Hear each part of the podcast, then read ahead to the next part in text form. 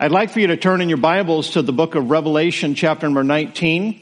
I want to say I am especially excited about preaching this message here this morning. I've enjoyed the studying.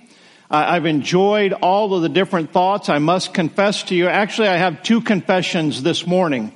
Uh, number one, I found it even more difficult than usual to um, to skip over some passages of scripture because it seems like there are so many things about today's subject that are rich and meaningful and powerful and I just found that uh, there is no way that I can cover even scratch the surface of this subject today. But my second confession is, and I'm not being Catholic and confessing my sins to you, but I do have a sincere fault that I want to publicly confess here this morning. As I prepared this message and after I kind of finished it, uh, it seemed like the Holy Spirit began to convict me because I became very aware of the fact that today's message is, as we will see, not only a main theme of the Bible, but I have to say it is the main theme of the Bible. And I was convicted because to my knowledge, while I have certainly from time to time made reference to what we're going to talk about today, to my knowledge, this is the very first message in over 35 years of ministry that I've preached on this subject. I probably preached 40, 50 messages about America I probably preached hundreds of messages on the home and the church. But sadly, and I say this with sorrow in my heart and with confession in my mind is that this is the first time that I preached on this particular topic. And I really think that, especially in the day and age that we live in, that this will not just be the first and the last time that I preach on this, but I think that probably there's going to be more to come on this particular topic here today. The edge pieces of dispensational salvation. Revelation 19 and verse number 11. And I saw heaven opened. Behold, a white horse. And he that sat upon him was called faithful and true. And in righteousness he doth judge and make war. His eyes were as a flame of fire and on his head were many crowns, and he had a name written that no man knew but he himself. And he was clothed with a vesture dipped in blood, and his name is called the Word of God. The armies which were in heaven followed him upon white horses, clothed in fine linen, white and clean. And out of his mouth goeth a sharp sword that with it he should smite the nations. He shall rule them with a rod of iron, and he treadeth the winepress of the fierceness and wrath of Almighty God. And he hath on his vesture and on his thigh a name written, King of Kings and Lord of Lords. Skip over to chapter 20 of Revelation and look with me at verse number 2. And he laid hold on the dragon, that old serpent, which is the devil and Satan, and bound him a thousand years and cast him into the bottomless pit and watch these next four words and shut him up. Can I get an amen on that? Aren't you looking forward to the time when our adversary, the one that wants to destroy us, the one who has caused us so much pain and grief and sorrow, he's going to be bound for a thousand years and God is going to shut him up. Boy, that ought to put chills up your spine and the back of your neck as we rejoice that the enemy is going to be bound and going to be leaving us alone. Praise the Lord. I am so looking forward to not having him bother me for a while. And then verse number three, and cast him, excuse me, the, the rest of verse number three, and set a seal upon him that he should deceive the nations no more till the thousand years should be fulfilled. And after that, he must be loosed a little season. And I saw thrones and they sat upon them and judgment was given unto them. And I saw the souls of them that were beheaded for the witness of Jesus and for the word of God, and which had not worshiped the beast, neither his image, neither, excuse me, neither had received his mark upon their foreheads or in their hands, and they lived and reigned with Christ a thousand years. I want to speak to you here on our edge pieces of dispensational salvation. This is lesson number four, the blessings of the millennium. Let's bow and ask the Lord to bless this time together. Father, thank you for your goodness and grace and thank you for what we've already felt and experienced here today. The truths that we have sang about, your salvation, the security that we have in you, how you've changed our lives and God, you've done so much for us and truly you are worthy of all glory and praise and God, may our hearts uh, be drawn closer to you today. Lord, as we take a look at this great thousand year reign of Jesus Christ on planet earth, Lord, we look forward to that with joy and anticipation. And Lord, certainly in this day and age and the things that we've experienced this past year, the things that we're going to be having to put up with here in the years to come. Lord, things that are going in the wrong direction here in our country and certainly all across the globe. We look forward to the time when, Lord, you're coming back, setting foot on planet earth and setting up your kingdom. God, everything's going to be made right. And Lord, we look forward to that, but not only just things being made right, but Lord Jesus, when we think about what you endured on the cross, how you despised the shame, how you could have easily rescued yourself. You could have called those angels, Lord, and I, I don't even believe you needed the angels. You just had to speak the word. But Lord, you laid down your life for us, for our sins. And God, one of these days, you're going to get the glory that you deserve. The devil's had his days. But Lord, you're going to have your day and we rejoice in that hope. We rejoice in uh, these truths and we pray now that you would draw us now closer to the truth of your word. May the Holy Spirit of God work in our hearts and lives. We ask it in Jesus name. Amen. The millennium is the kingdom of heaven. When you read about the kingdom of heaven, particularly in Matthew's gospel, the kingdom of heaven is not a reference to heaven where God is and where Jesus is seated at the right hand of the Father at this present moment. The kingdom of heaven is when heaven comes down to this earth and begins to rule and to reign. And I want to say, first of all, right out of the gate, that the kingdom is all about the king. This is the main theme of the Bible. I mean, all throughout the Bible, when you read the book of Psalms and you read Isaiah and Jeremiah and Revelation and Daniel and even the Gospels, you know, it is not about us and our salvation. We are recipients of God's grace and God's blessings. Thank God that we get in on those blessings, but we and our salvation is not the central theme of this book. The central theme is the king and him coming back to restore what Adam, the monarch that God created and put over this earth, what he lost when he sinned against a holy God. Jesus Christ is the king and the kingdom is all about the king. Zechariah 14 and verse number 9 says, And the Lord shall be king over all the earth. In that day shall there be one Lord and his name one. In our opening text in Revelation 19, we saw some things that are wonderful about our King. In verse number 11 of Revelation 19, and you can certainly look and follow along.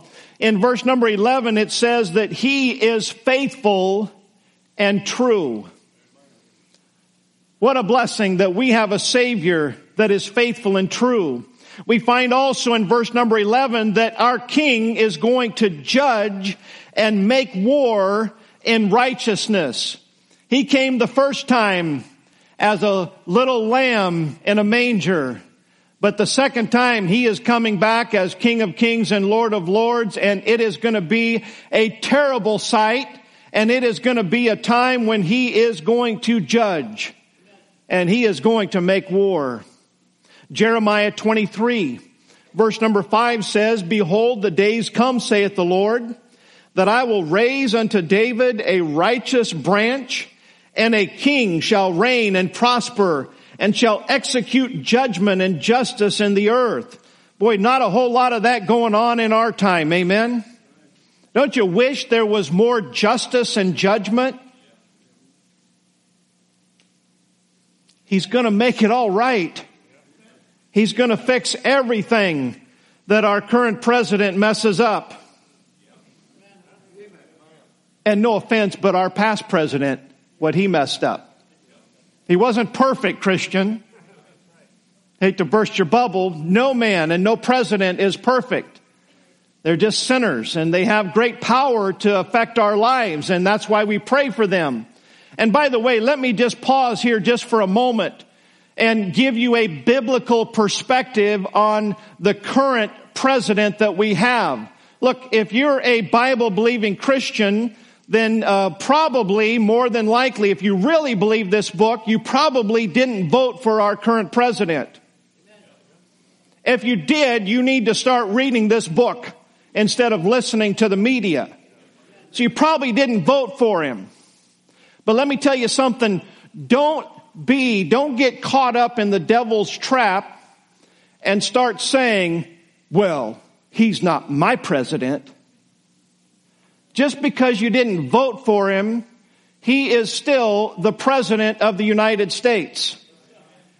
And even though I don't even like preaching this, the book says that we're supposed to pray for him. And the book says that we're supposed to honor the king out of fear for God. We're not supposed to say snide remarks and things. Look, especially publicly. Now we have our opinions and we have our rights to our opinions. But don't be unchristlike and unchristian and start acting like a bunch of heathens do because we didn't get our way. That doesn't help anyone, folks. If you can't respect the man, at least respect the office because this book here says that as born again believers, we're supposed to do that because after all, we're just pilgrims passing through. Hey, I've got a citizenship that's in heaven. And I don't care what happens in Washington DC. My king, my president, if you want to call him that, is unchangeable and he is righteous and he is holy. We need to look past the politics and we need to always keep our eyes on our Savior. It says here he's going to execute judgment and justice in all the earth. In his days, Judah shall be saved and Israel shall dwell safely. Listen, we ought to be concerned about Israel. We ought to pray that our current president and his regime, that if they don't do anything right, they better stick with Israel.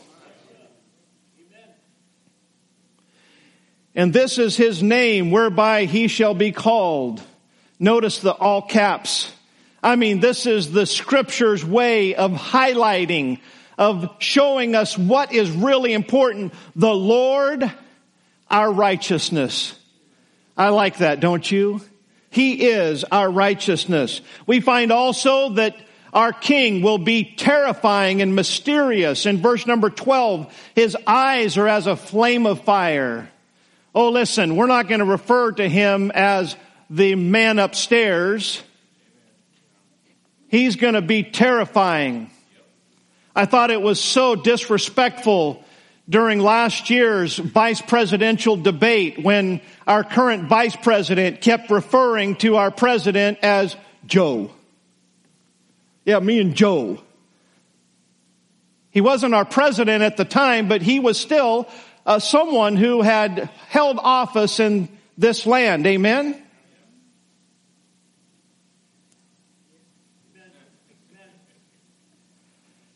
Listen, I, I think that this generation, and listen, all of you that are millennials and younger, uh, you have been told that all of the old fogies and the formalism is not righteous, that we need to be real and we need to be casual. And, you know, we got pastors all over this country that just, people just call them by their first name.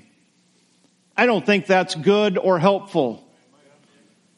I think it should be brother so and so, sister so and so. I think that it should be pastor so and so, or, uh, you know, if you want to be casual and affectionate, uh, I'm perfectly fine with somebody calling me preacher. Because that's something that um, I'm not proud of, but I'm very honored that God would call me to preach His wonderful word. And I think that the position is always a place of honor and it's a place of fear and respect and accountability and it's something that uh, every man that stands behind a pulpit today ought to stand behind that pulpit trembling because of the holiness of God's word. It's not a casual thing. Treat people with authority, God ordained authority, with the respect that God would have us to. This casual Christianity is not helpful for anyone. It has lowered the bar. And we need to make sure that it is not our job to bring God down to our level. Where it is our responsibility to try to get us up to His level. You can't do it on our own, but God will help us. Thank God for that sanctifying process that comes from the Lord our righteousness. His name, verse number 13, is the Word of God.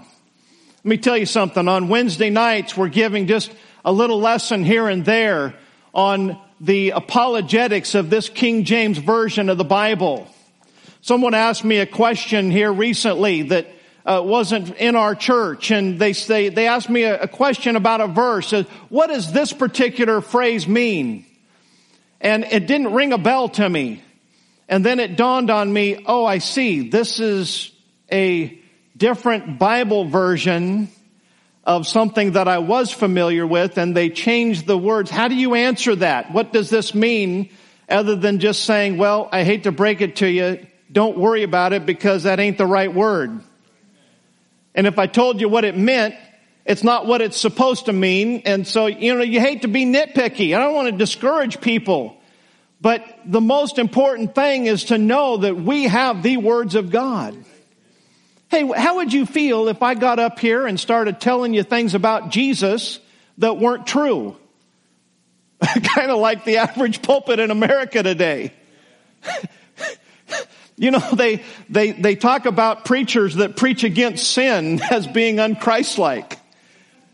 I mean, they, they talk about all kinds of things. Well, if you're being judgmental, that's not Christlike. Have you read about the Jesus of the Bible? According to modern definition, Jesus was very unchristlike. Listen, um, I had a point there and I lost it. I'll get back to it here. Hate it when I do that.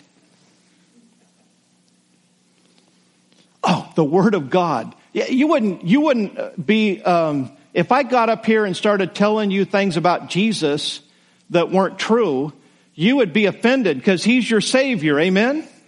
Why is it that people all over the world put up with changing the word of God when Jesus' name is the word of God?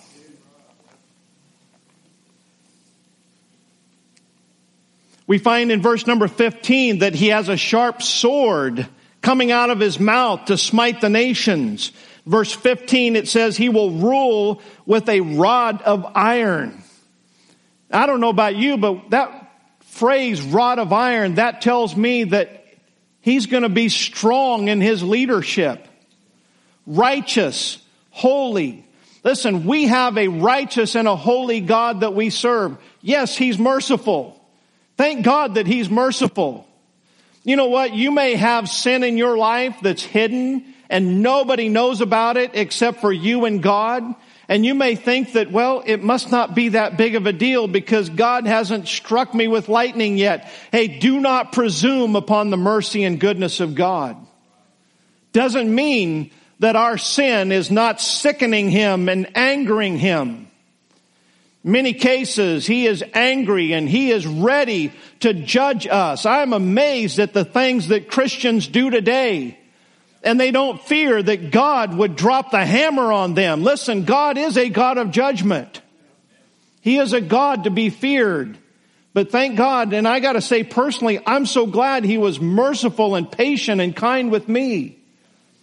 But I also know that there came a time When I knew in my heart of hearts the Holy Spirit spoke to my heart so crystal clearly that day and he said, son, you better get right or. And that shook me. That literally, just like Belshazzar, made my knees tremble as I thought, what God? What are you going to do to me? And he was just silent as if God was saying, that's all you need to know and it shook me to my soul. And thank God, by the grace of God, I got right with Him. I cannot even imagine what would have happened to me if I hadn't have got right with God when I did. And listen, you may think that you're getting away with your sin because God is being merciful, but that day is coming, brother and sister. That day is coming. He's a fearful God. He's going to rule with a rod of iron. And in verse 16, he is King of kings and Lord of lords. Isn't that a joy to be able to say that? Would you say it out loud with me? King of kings and Lord of lords. Doesn't that feel good to say that? Let's do it again. King of kings and Lord of lords. That's our Savior that's coming back on that white horse. What a blessing. Daniel chapter number seven and verse number 13. I saw in the night visions, and behold, one like the Son of Man came with the clouds of heaven, and came to the Ancient of Days, and they brought him near before him. And there was given him dominion and glory and a kingdom that all people, nations, and languages should serve him. His dominion is an everlasting dominion which shall not pass away, and his kingdom that which shall not be destroyed. You know what his kingdom is? His kingdom is that stone cut out of the mountain without hands that that stone comes and smites all of the Gentile nations that came before. When Jesus comes back, the times of the Gentiles, they are over, folks. And it's not going to matter what the Gentile nations can do because Jesus is going to rule over them all and it's going to be a wonderful thing. As we continue talking about the blessings of the millennium, the next thing, just briefly, I want to say is what exactly does the word millennium mean?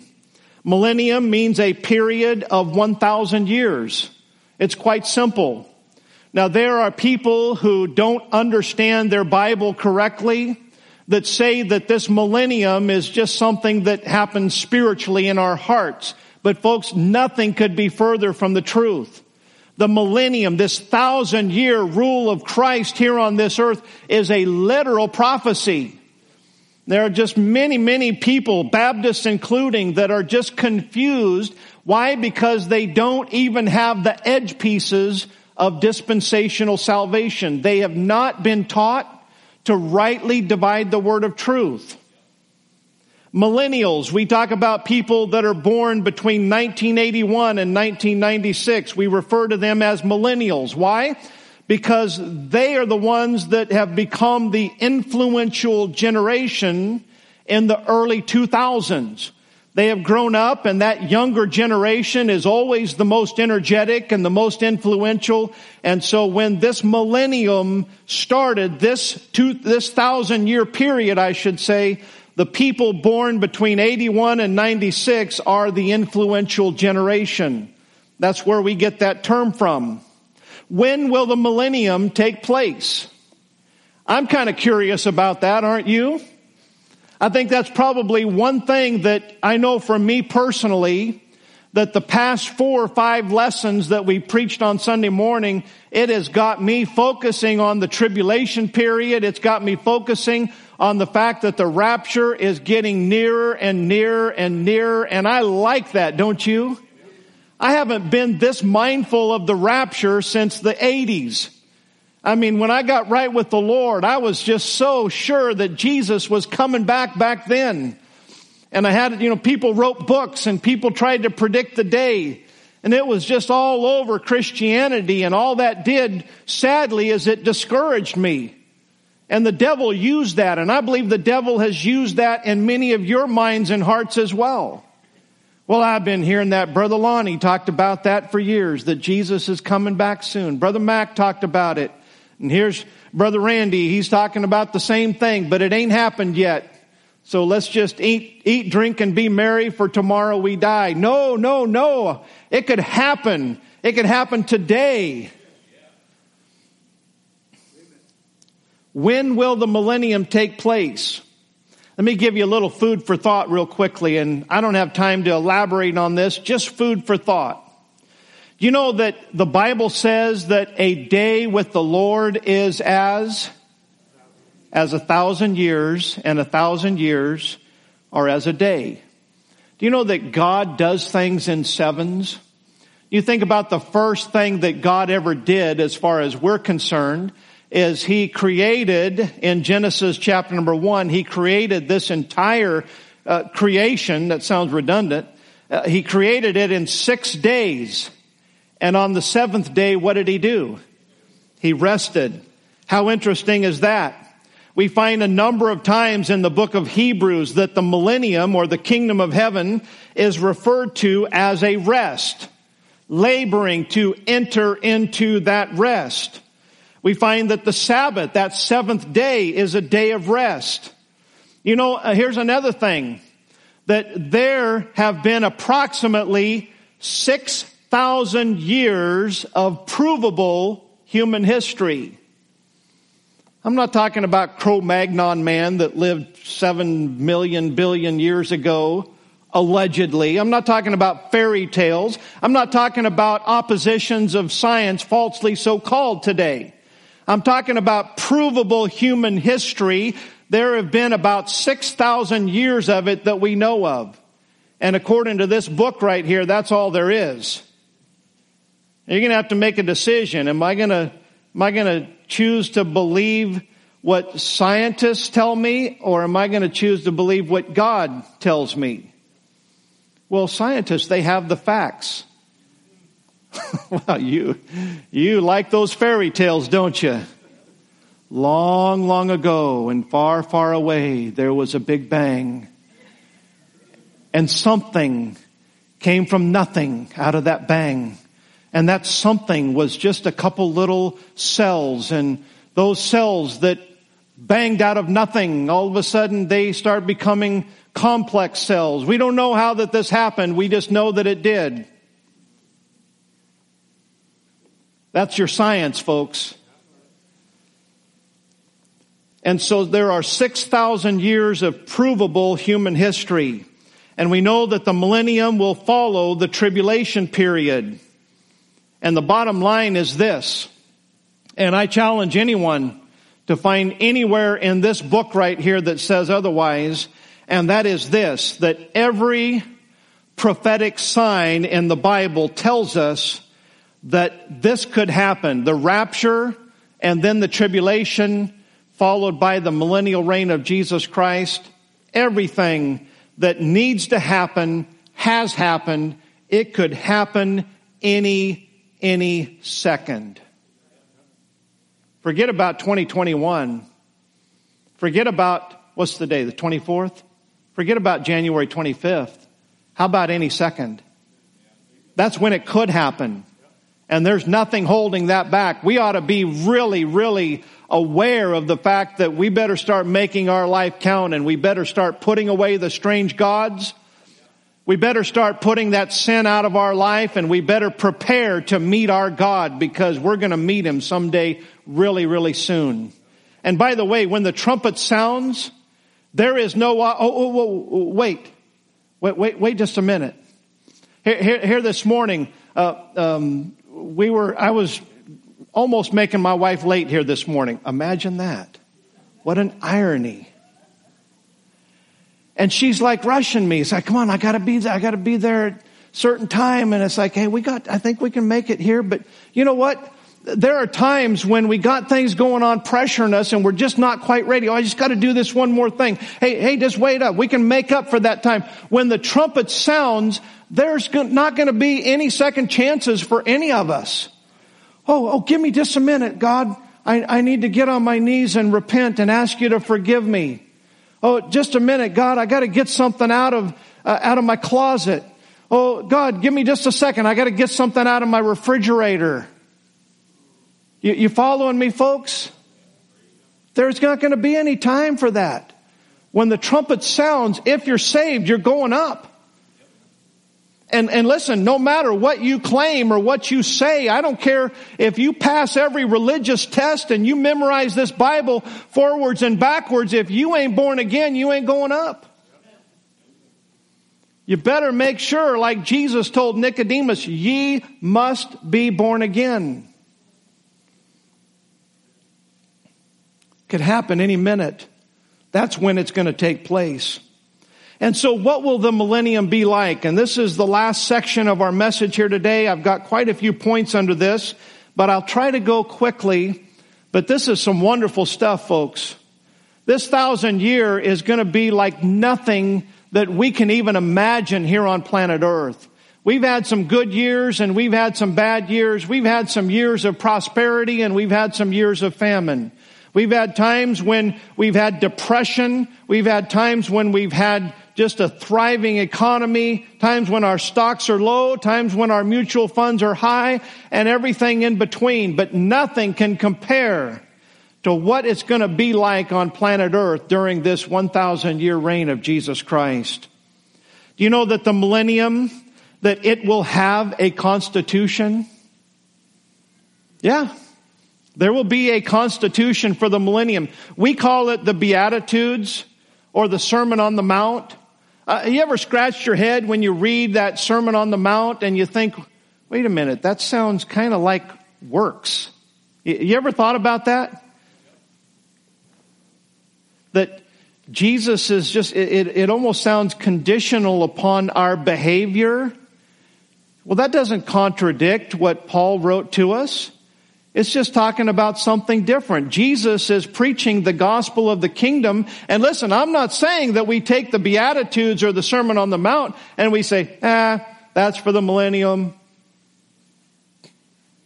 No way, Jose. It's still wonderful truth and it still tells us the kind of Christ-like righteous character that we ought to have, but it's just not our constitution. It is not our, uh, it is not doctrinally to us.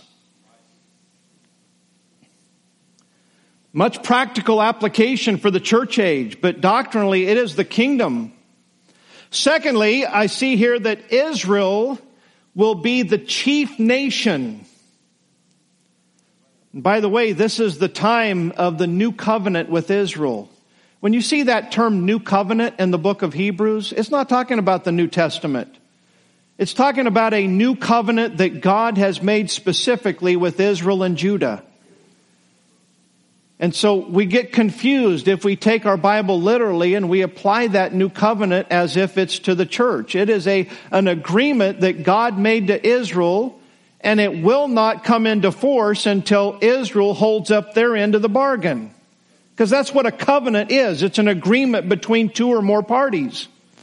A testament is not an agreement. It's just a bestowing of blessings upon one's death. And that's why as the church age, we get in on the blessings of the New Testament. Everything that's in the cross, we get in on it. But God's got something else going on between Him and Israel and that's a covenant, and that is a kingdom in which they are going to be the chief nation. Isaiah 60 verse number 11.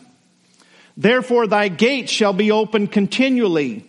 They shall not be shut day nor night. If you've ever been to Israel, there are gates and fences all over the place today. They have, I mean, you talk about, do you know that if you are an Israelite, if you're born in Israel, when you're 18 years old and you graduate from high school, everyone, male and female, has to go and be trained to be a Minuteman militia. I've been told, I don't know if this is true, but everyone that has graduated high school basically uh, has been issued an M16 and they have one in their home and they have all of their uniform and their gear and they are ready to be called up at a moment's notice. They live in that kind of fear because they are surrounded by enemies. But when this millennium takes, uh, when it begins, there's going to be no gates shut by day or by night, that men may bring unto thee the forces of the Gentiles, and that their kings may be brought For the nation and kingdom that will not serve thee shall perish. Yea, those nations shall be utterly wasted. Listen, God is going to have, Christ is going to have a judgment of nations, the sheep nations and the goat nations. By the way, those sheep and goat, that's not talking about us. And when you read that, you just go, wait a minute, that just, that just doesn't make sense with, with what Paul said about being saved, about being regenerated. It's because it's talking about something different. We find that in the millennium, in the kingdom, there's going to be long lifespans. You know, this is going to be a wonderful thing. How many of you have ever had to bury someone that was very dear to your heart? Raise your hand. I don't have to tell you how that you still, when you think about that person, your heart is just gripped with grief and loss. It's something that you just hardly ever get over. Last night at men's prayer meeting, I came into the auditorium. I'm up here toward the front and this is, this is, I love praying in the dark in this auditorium on a Saturday night and I'm praying and I'm thanking God for my mom and my dad. Listen, I, I, I, came, I grew up in a very imperfect Christian home, but I grew up in a home that was better than I deserved. And I'm telling you, I am so glad that God allowed me to be placed, to be born into a Christian home where I heard about Jesus Christ. Listen, you teenagers, you got imperfect parents, and as you get older, you're, you're gonna become more and more aware of that. But if your parents know Jesus Christ and they love the Lord and they're trying their best to raise you to know Jesus Christ and to be saved, listen, you ought to start overlooking some of their faults and failures and you ought to get on your knees and say, thank you, God. Because it could have been way worse. You could have been born in a Muslim home and you could be on your way to hell today.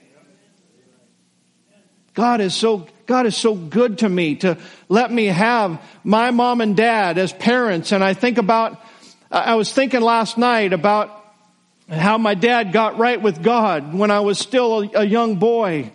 I was thinking about how he surrendered to be a preacher of the gospel. And I think about how my mom, when, uh, one time when she was just so burdened with raising kids for, for God. And, you know, she didn't have a Christian home that she grew up in.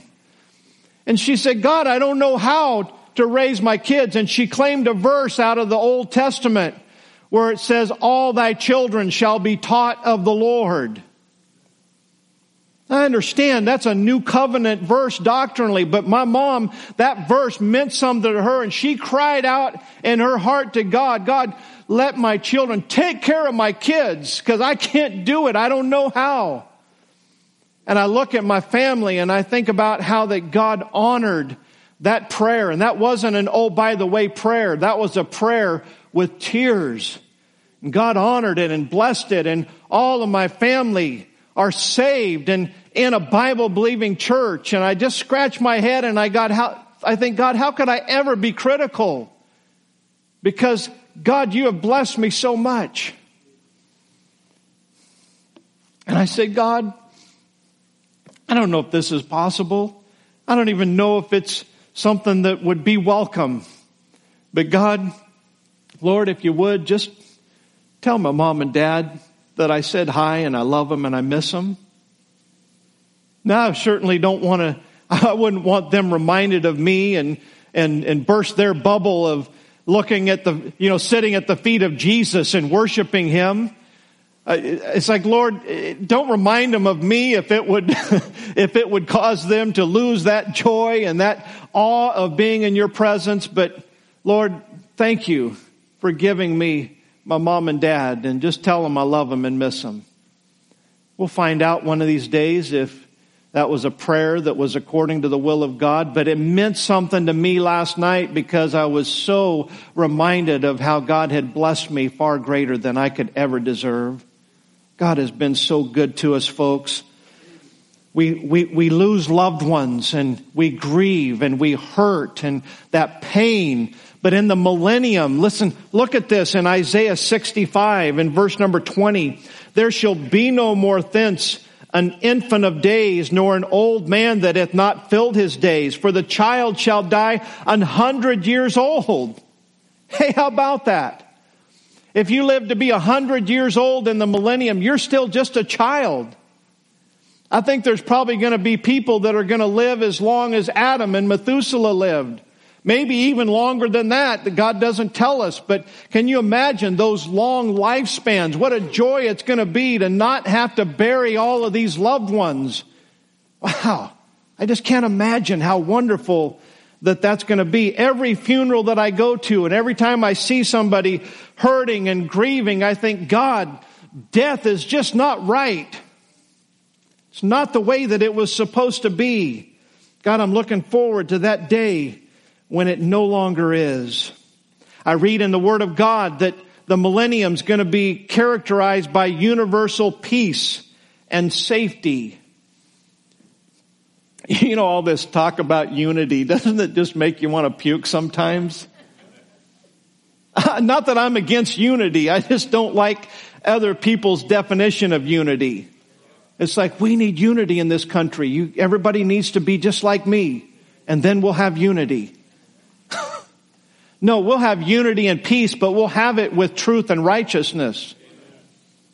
Zechariah 8 verse number 4, thus saith the Lord of hosts, there shall yet old men and old women dwell in the streets of Jerusalem, and every man with his staff in his hand for very age, and the streets of the city shall be full of boys and girls playing in the streets thereof.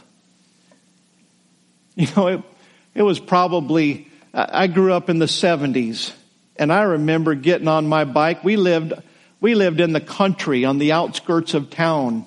I remember as a third grader getting on my bike and riding into town by myself or with a couple of uh, neighbor kids that were my same age. And we didn't worry about getting kidnapped. We didn't worry about somebody grabbing us and uh, horrible things happening to us. It never even entered our mind. Now maybe it should have because there were some things going on. Idaho's kind of little, I mean, back then Idaho was about 10 years behind the rest of the country. I, I like that about my childhood, by the way. I wish we could go back to those days Amen? May you let your children play in the streets today. You're a fool. You let your children run loose and don't watch them. Don't keep track of them. You're a fool today because there are bad, evil, wicked perverts out there. You can't take your eyes off of your kids today. And that's a sad, sad thing. But when Jesus comes back, there's going to be streets in the city full of boys and girls playing. Isn't that going to be a blessing? We're going to have extended growing seasons. In Amos chapter number 9 verse 13, behold the days come, saith the Lord, that the plowman shall overtake the reaper and the treader of grapes, him that soweth seed. And I'm not going to read the rest of the, the passage, but read it on your own time. It's going to talk about how that this whole earth the growing seasons. And I mean, it's going to be like the Garden of Eden practically on all of planet Earth. But there's some places on planet Earth where you can grow stuff better than others. Hey, we got a beautiful place here in North Carolina. I sometimes I drive around and I see all of the green and the trees and I grew up in high desert country with sagebrush and flat land and it had its own beauty. The sky was beautiful out west.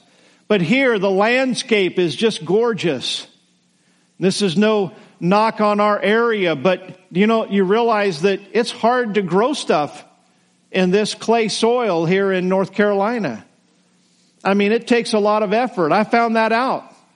I mean, the soil and the conditions are different than where I came from. And um, up until this past year, when my my wife and daughter they got the idea we're going to have a garden this year, you know, in case the end of the world comes, we want to at least have some food. Now, I mean, the reality of it is, is our garden was big enough that it might have, we might have survived three and a half days. but I guess the beauty of it is, is we wouldn't have too much food on stock and then nobody would come and kill us for our food. but, you know, you think about it, what, what could happen? So we grew a garden and, and, you know, they, we, we brought in soil. We had to buy soil. And, you know, we, we had vegetables that, uh, were, were very good and we enjoyed the process, but the money we put into that garden, we could probably, we could probably fill our whole garage with produce. but it was fun. But we had to buy soil and bring it in. And some of you, some of you guys that have had gardens and you farm, and you know that you gotta always be doing something in order to have a good, successful garden. And some of you have brought us produce out of your garden, and I just think, wow, how do you do it? Because I sure didn't succeed. But when Jesus is sitting on his throne and he is present on planet earth, something's going to emanate from him and the soil and the growing seasons are just going to be amazing and it's going to be a wonderful time. We find that there will be no more depressing darkness and night. You ever notice if you've ever battled depression, you know that nighttime's the worst. Uh, maybe the worst. Uh, if not the worst, then those gloomy, cloudy, cold days can sometimes be just as gloomy. And you just think, you know, I'm, I'm already struggling, a little bit of anxiety, a little bit of depression, and then boy, the weather, the darkness can just make it worse. In the millennium, there's going to be no more depressing darkness and night.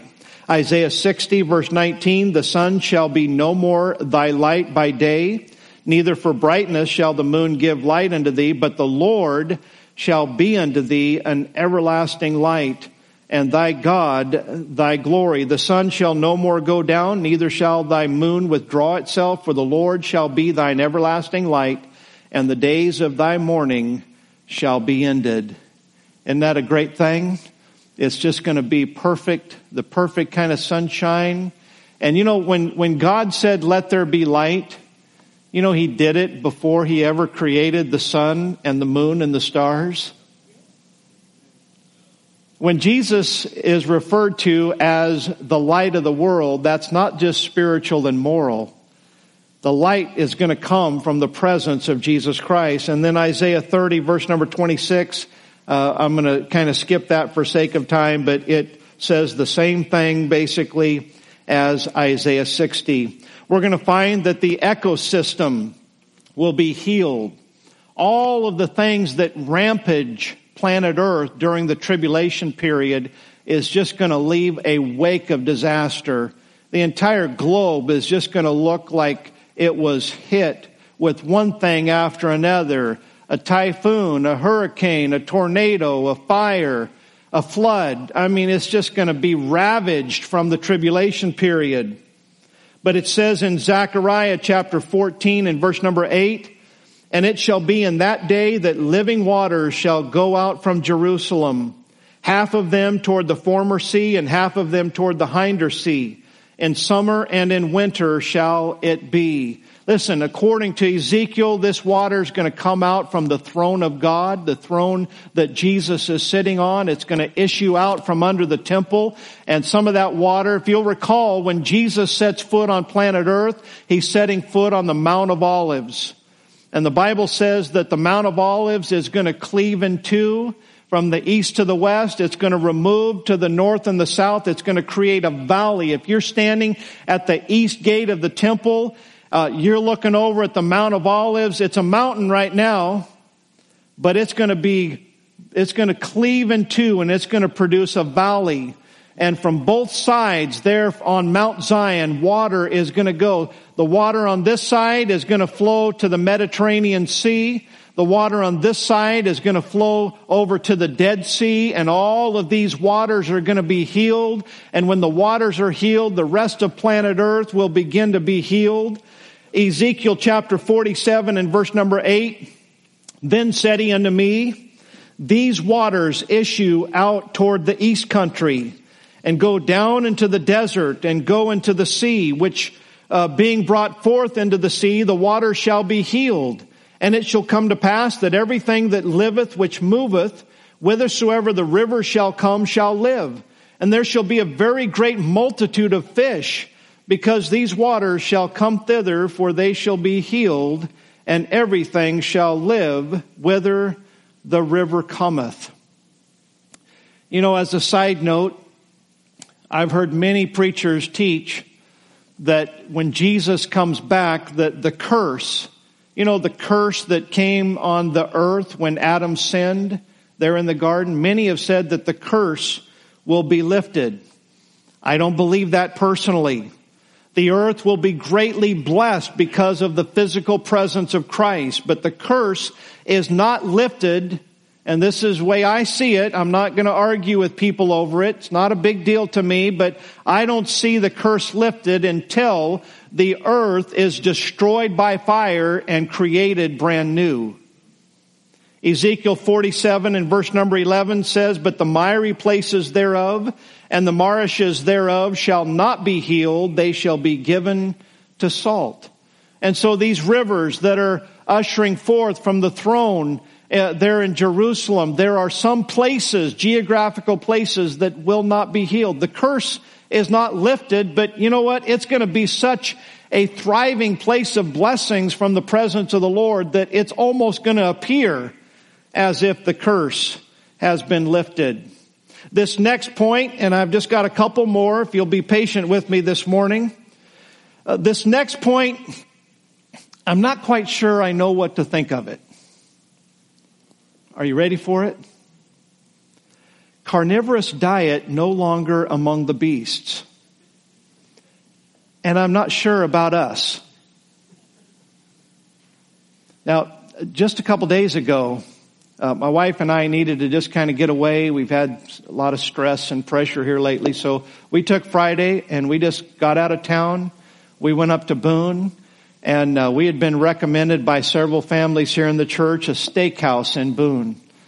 And I sat down there and I ate a ribeye steak. I'm still thinking about it. I could eat another one today and another one tomorrow. Wouldn't you get tired of that? Well, tomorrow I'll put it on a sandwich. The next day, yeah, there's all kinds of things you can do with steak. Amen? And I'd probably never get tired of it. Maybe alternate chicken in there every now and then. A little bit of, little bit of pork. Thank God for grace. Amen.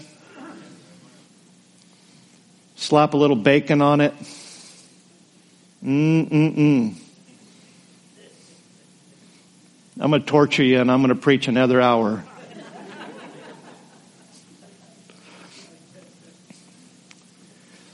So uh, Isaiah 11, verse number 4, But with righteousness shall he judge the poor and reprove with equity for the meek of the earth.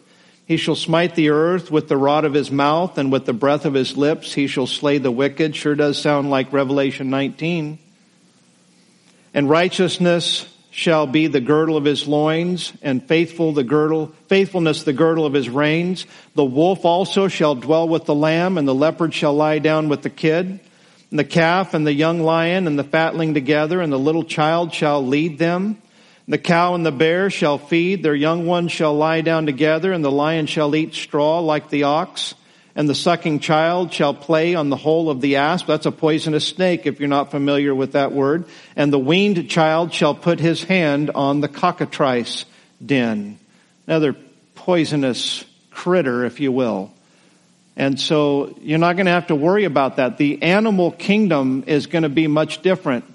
If you'll recall, as you read your Bible, after the flood, the ecosystem changed greatly.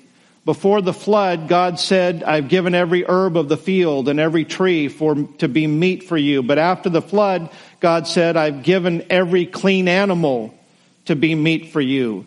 It appears to me that before the flood took place, it was an herbivore diet. I hope I said that right. And then uh, now we're able to be omnivore. We're able to eat meat and uh, produce or vegetables and fruit. It appears to me that if the animals are not eating one another, I haven't found any place per se where it says that we'll be eating meat during that time. So I think it's a possibility. Once again, I'm not sure what to think of it. It's a possibility that we will not be eating meat, but we will be eating fish. I know that for a fact. Talks about the fishers, uh, that river flowing out there that's going toward the east and healing all of the waters, that it's going to get deeper and deeper as you get further away. And it talks about the fishers that are going to be fishing in that river. I like to fish. I went to Alaska one time and boy, we just had some fabulous fishing, catching silver salmon all day long about this big. It almost ruined me for any other kind of fishing.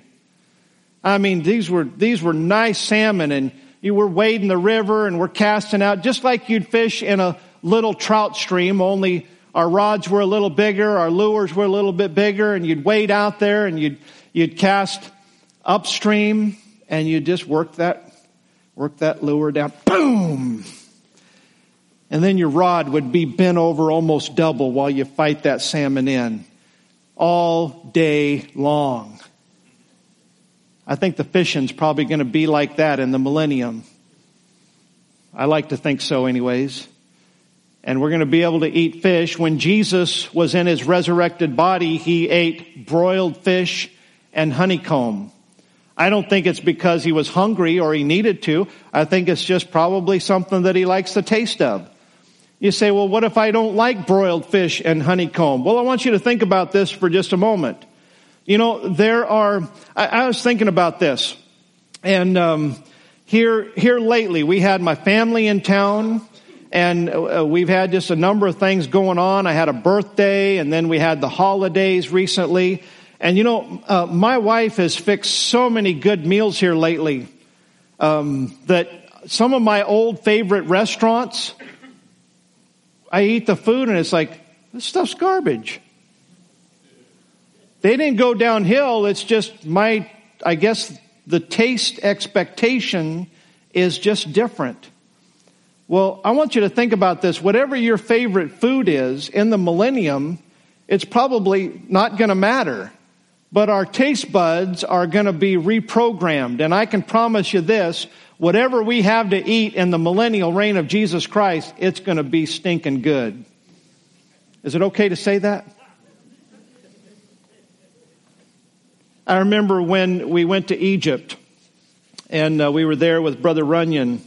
And I remember how the, the produce, the fruits and the vegetables, I mean, they didn't do anything to them. It was just raw produce. And you'd take a bite of it. I mean, you could take a bite of a, a, a broccoli and I know some of these weird kids over here would rather have broccoli than a Snickers bar, but that's a different message for a different time.